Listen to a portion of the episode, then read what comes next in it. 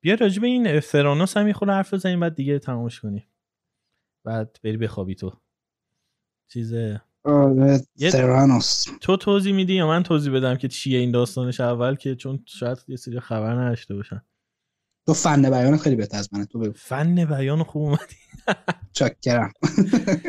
چیز یه خانومی به اسم الیزابت هولمز درست میگم این یه آره. کمپانی را میندازه به اسم ثرانوس ایده پشت کمپانی توی که توی در واقع سان فرانسیسکو یا همون محدوده سیلیکون ولی را میندازه کمپانیشو ایده پشت در واقع ایده انقلابی که پشت کمپانی هست اینه که مثلا از یه قطره یا چند قطره خون صدها تست انجام میدن و خیلی سریع این تست ها یعنی در واقع تو خونت یه سمپل از خون می‌گیری در حد چند قطره. بعد اینو توی دستگاهی قرار میدی. اینترنتی اطلاعات واسه کمپانی فرستاده میشه. بررسی میشه. جوابش برای تو میاد. یه ایده که به هر کی توی دنیای پزشکی میگی مخش سود می‌کشه. چون همین الان برای اینکه آزمایش خون بگیرن یه سورنگ کامل خون می‌گیرن. بعضی وقتا دوتا و بعد این خون رقیق میشه تیکه, تیکه میشه و بعد دستگاه های متفاوت با روش های متفاوت در واقع این خون رو تست می‌کنن واسه آزمایش های مختلف و بعد نتیجهش به دکتر ارائه میشه که بتونه حالا بر اساس اون به شما راهنمایی به پزشکی بکنه. این خانم میخواستش که با محصولش یعنی ادعا می‌کرد که این با از چند قطره خون تو یه دستگاه همه این آزمایش ها صد خورده آزمایش یهو انجام میشه. رو همون سمپل و بعد جوابش داده میشه. خب این یه چیزی بود که دیگه انقلاب در صنعت پزشکی در واقع بهش می‌گفتن دیگه. یه پرانتز نمی‌گفت محصولم می‌گفت ایده ای که دارم. ایده ای که دارم. ولی خب داشت رو دستگاه کار می‌کرد دیگه یعنی اختراع دستگاه رو داشت مثلا اختراع می‌کرد. مثلا. یه 7 سال ده سال نمی‌دونم یه تایم خیلی زیادی و 600 میلیون دلار سرمایه گذاری بعد معلوم شد که کلا کلاهبرداری بوده. یعنی از صفر هیچ همچین ایده ای نه تنها غیر ممکن بوده بلکه اصلا نزدیک هم بهش نشده بوده این خانومه یعنی حتی تلاش هم نمی‌کرده که بخواد تلاش هم نمی‌کرده. و بعد نکته جالبش مهدی می‌دونی کجاست؟ اینه که تمام آدمای گنده این حوزه گولشو خوردن. یعنی اینجوری نبود که بگی دوتا آدم پیزوری پول داره بی سواد مثلا گوله این خوردن سرمایه گذاری کرده بودن. کل دنیا گوله اینو خوردن یعنی میدیا رسانه ها گولشو خوردن. سرمایه گذارهای معروفی که شهرتشون به خاطر سرمایه گذاری های خوبشونه مثل وارن بافت 120 خورده میلیون دلار سرمایه گذاری کرده بود تو این کمپانی.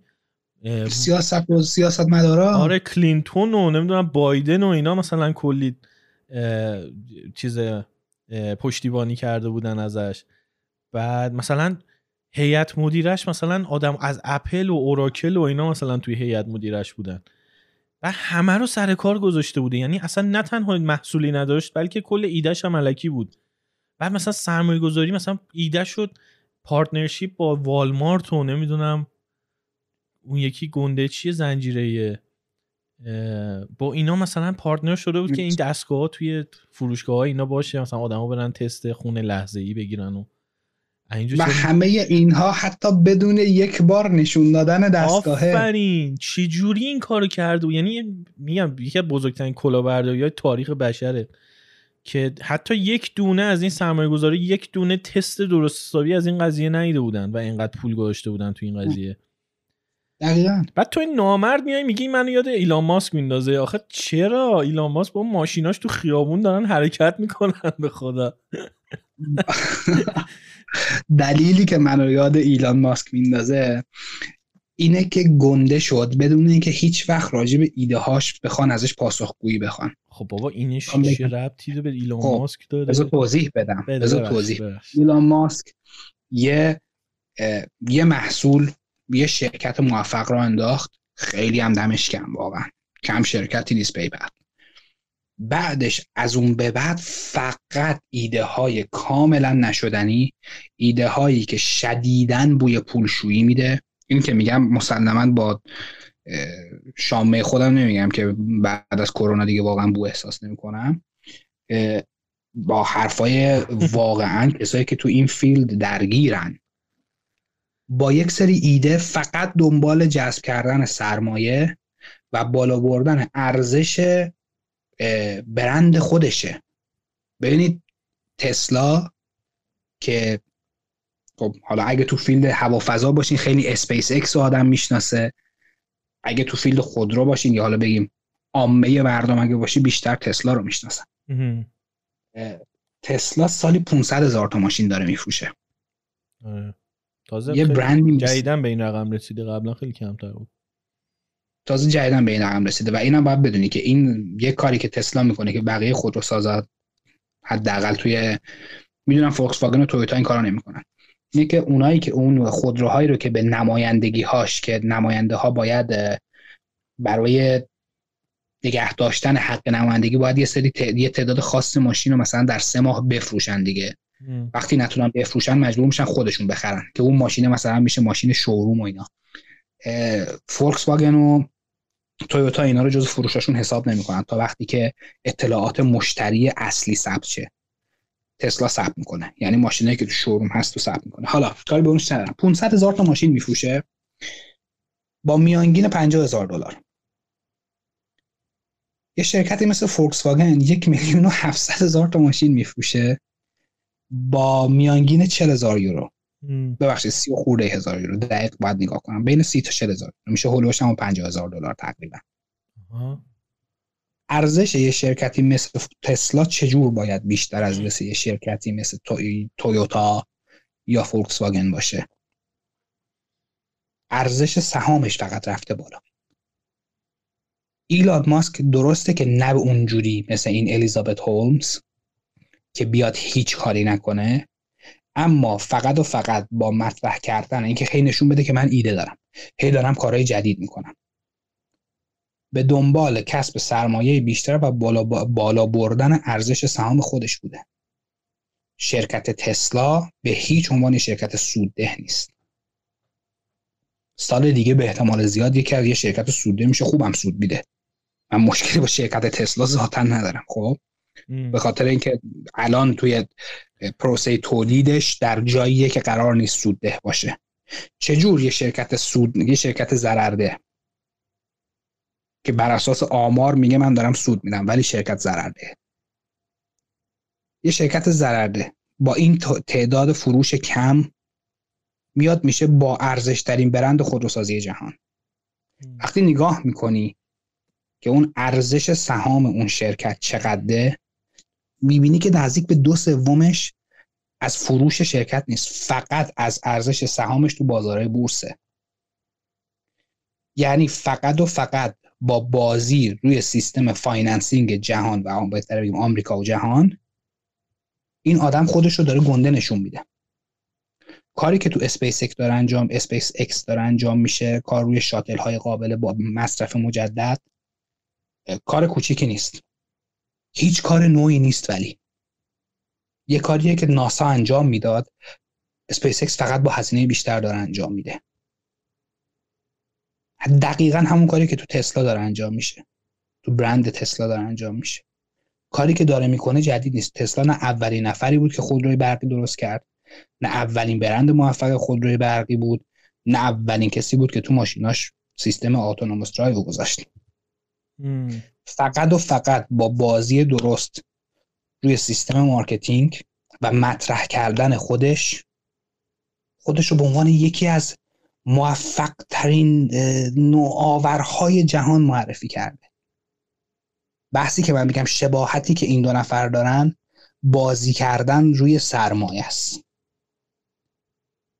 ایلان ماسک یه برند موفق داشت که نشون بده که بتونه سرمایه بیشتری جذب کنه. بعد از اون روی برندهاش روی خودروهاش روی روی محصولاتش کلا خدماتی که داره ارائه میده تو برندهای مختلفش. اگه بررسی کنی می‌بینی هیچ کدومش موفق نبوده. مدل های خودروی تسلا موفق نیستن. تو دنیای خودرو مدل های موفقی حساب نمیشن. چه از نظر آمار فروش چه از نظر تکنولوژی که درشون به کار رفته چه از نظر کیفیت. مسلما خیلی فن داره و خیلی طرفدار داره. همه واو خیلی خفنه. ولی یک برندی که به هیچ عنوان برند موفقی نبوده به عنوان یکی از موفق ترین برندهای جهان شناخته میشه. فقط و فقط با بازی درست روی بازار سرمایه. به نظرت این شباهتی نداره با اون آدم؟ ببین یه چند تا نکته به زنم رسیده بعد بگم. الان داشتی می‌گفتی؟ یکی این که توی دو سه دهه گذشته یه اتفاقی توی عموما بحث تکنولوژی یعنی اون سمت اقتصادی تکنولوژی اتفاق افتاد.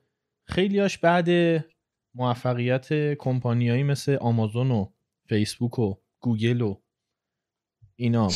اون این بودش که ویسی ها کسایی که سرمایه گذارهای کمپانی های تکنولوژی توی سیلیکون ولی به این نتیجه رسیدن که اینکه یک کمپانی چقدر الان سود داره نباید مبنای سرمایه گذاری بیشتر باشه.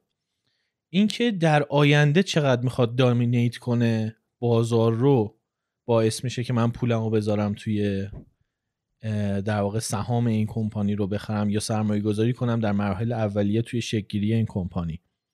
میگم کاملا هم تحت تاثیر نمونه های خیلی نجومی این قضیه بود که یه موجی را افتاد که آقا آره درسته که الان مثلا گوگل داره ضرر میده سال مثلا 2001 ولی این هزینه میلیاردی که من می‌کنم یا میلیونی که من می‌کنم برای این نیستش که این کمپانی الان سودده هست یا نیست. برای اینه که 20 سال دیگه این کمپانی چه بخشی از بازار تکنولوژی رو دستش خواهد گرفت؟ و من قمار می‌کنم روی اینکه آیا این اتفاق میفته یا نمیفته بر اساس شواهدی که می‌بینم. این توی همون سیلیکون ولی از دست در رفت. یعنی اتفاقی که واسه فرانوس افتاد اتفاقی که واسه فرانوس افتاد همه رو یهو بیدار کرد که آقا این عادت این تفکری که ما بهش عادت کردیم که خیلی خوب هر کی ایده خوب داره می‌تونه یه تحول ایجاد کنه و بعدا توی این حوزه یه بخشی از بزرگی از بازار رو دستش بگیره کافی نیست برای اینکه ما بیایم چش بسته پولمون رو بریزیم توی کمپانیش. کمپانی وی ورک هم همین اتفاق براش افتاد. شکستش از این بودش که سرمایه گذاری های عظیم چند صد میلیون دلاری توش شد در حالی که هیچ پلن مشخصی برای اینکه این کمپانی بازار فضاهای کاری مشترک رو در دنیا بگیره توی خود کمپانی وجود نداشت. یعنی از اون عادت سرمایه گذاری اون روشی که عادت شده بود سرمایه گذاری می‌کردن توی کمپانی ها وجود داشت. ولی متدولوژیش از بین رفته بود. اینکه تو نگاه کنی به اینکه خیلی خوب واقعا این اتفاق چقدر احتمالی قماری که من دارم می‌کنم واقعا قماره. یعنی بیشتر از اینکه یک استراتژی باشه تبدیل به همون قمار شد. که واسه همین می‌بینی که بزرگترین آدمای این حوزه توی بحث فرانوس ضرر کردن و حالا نمی‌دونم اصلا پولشون گرفتن نگرفتن چی شد هنوز ایناشو نمی‌دونم. دادگاهش مثل که هنوز داره انجام هنوز دادگاه. آره. آره. قضیه اینه که این یه نکته که این که این که میگی راسته این که آره این که ارزش آمازون هم الان سوده نیست. خب رو کاغذ. ولی یکی از با ارزش ترین کمپانی های دنیاست دیگه.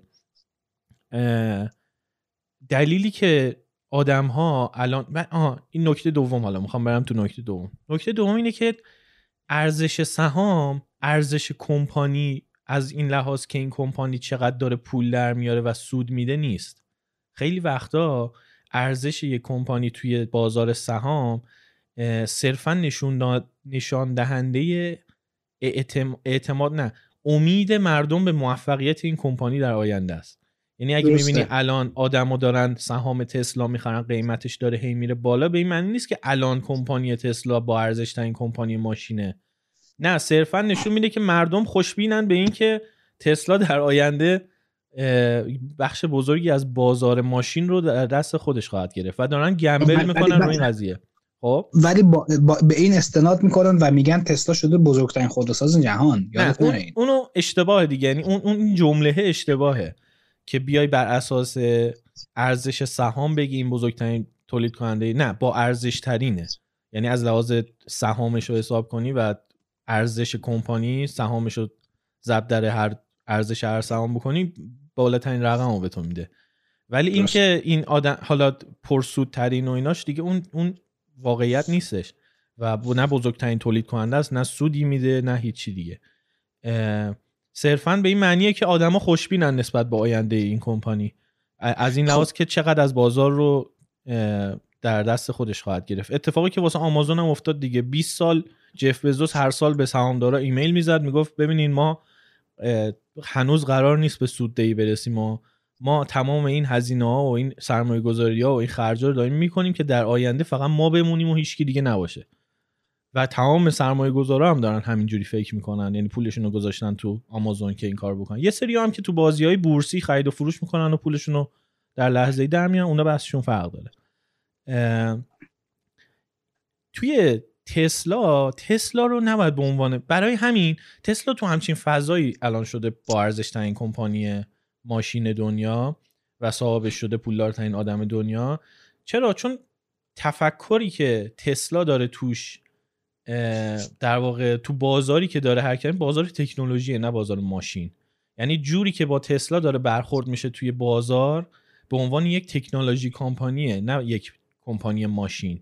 خب من می‌تونم به سوال بپرسم که به نظر تو این دلیلی که مسلما بی دلیل نیست که من با این کمپانی مشکل دارم. چطور یه کمپانی که از نظر تکنولوژیکال یکی از ضعیف نمیگم یکی از ضعیف ترین ولی جز پنج اول از نظر تکنولوژی نیست هم به عنوان یه برند تکنولوژیکال مطرح میشه. خب دو تا دو تا چیز می‌تونه باشه. یکی این که می‌تونه این که تو میگی نباشه در حقیقت. خب یکی این که اگر هم این باشه باز به این معنی نیستش که الان چیه در اینی که فردا چی می‌تونه باشه. یعنی تسلا میگه من دارم روی این و این و این کار می‌کنم. مثلا تسلا الان داره GPU های خودش رو تولید می‌کنه. اکثر کمپانیایی که روی machine learning کار می‌کنن GPU هاشون یه GPU خاصیه که توی دستگاه هایی که در واقع مغز هوش مصنوعی دارن دستگاه های پیشرفته استفاده میشه. اونو مثلا گوگل تولید می‌کنه و انویدیا. و هر کی که می‌خواد تو دنیا یک ماشین یک دستگاهی داشته باشه که به شکل پیشرفته machine learning رو در درون خودش انجام بده از انویدیا و گوگل اون GPU رو می‌خره. تسلا میگه نه من دارم روی این کار می‌کنم که این رو خودم تولید کنم. آره تکنولوژی اون GPU شاید جدید نباشه برای تسلا نباشه. ولی همین که تسلا داره وارد این بازار میشه که این جی پی ها رو خلق کنه واسه ماشینای خودش باعث میشه سهامش یهو بره بالا. چرا؟ چون یه سری آدم خوشبین میشن به اینکه خیلی خوب احتمال اینکه تسلا در آینده ده سال دیگه یه بخشی از بزرگی از بازار ماشین لرنینگ رو داشته باشه و بعد اینو بتونه حالا ازش درآمدم داشته باشه زیاده. پس من از الان پولمو می‌ذارم توی در واقع این کمپانی سرمایه گذاری می‌کنم و خیلی چیزای دیگه همون اصلا مغز هوش مصنوعی که دارن روش کار می‌کنن یه چیزی که مال خود تسلاه. شاید تکنولوژی و فکر پشتش مال تسلا نباشه ولی تسلا داره خودش یه چیزی از صفر تولید می‌کنه. می‌دونی؟ اون ارزش داره اون اینتלקچوال پراپرتیه رو این چیزاست که دارن سرمایه گذاری می‌کنن. میگم این می‌تونه یه یکی از دلایلش باشه. نمیگم حتما اینه. ولی منظورم اینه که این که می‌بینی تسلا ارزشش اینقدر زیاده آره شاید تو اگه نگاه کنی الان ببین تسلا اصلا کمپانی خاصی نیستش. ولی دلیل با ارزش بودنش الان این نیست که الان کمپانی با ارزشی هست یا نه. اینه که در آینده چی می‌تونه باشه و آدما دارن گمبل می‌کنن. حالا یا این اتفاق میفته اون آدما مثل سرمایه‌گذارای الان آمازون یهو در واقع ثروت های چندین میلیارد دلاری خواهند داشت. یا اینکه نه مثل وی ورک و خیلی از کمپانی های دیگه ای که شکست خوردن در طول تاریخ که اکثرشون شکست می‌خورن اینم یه چیزی میشه در تاریخ که اینم اومد و رفت و کسای دیگه میان جاشو می‌گیرن.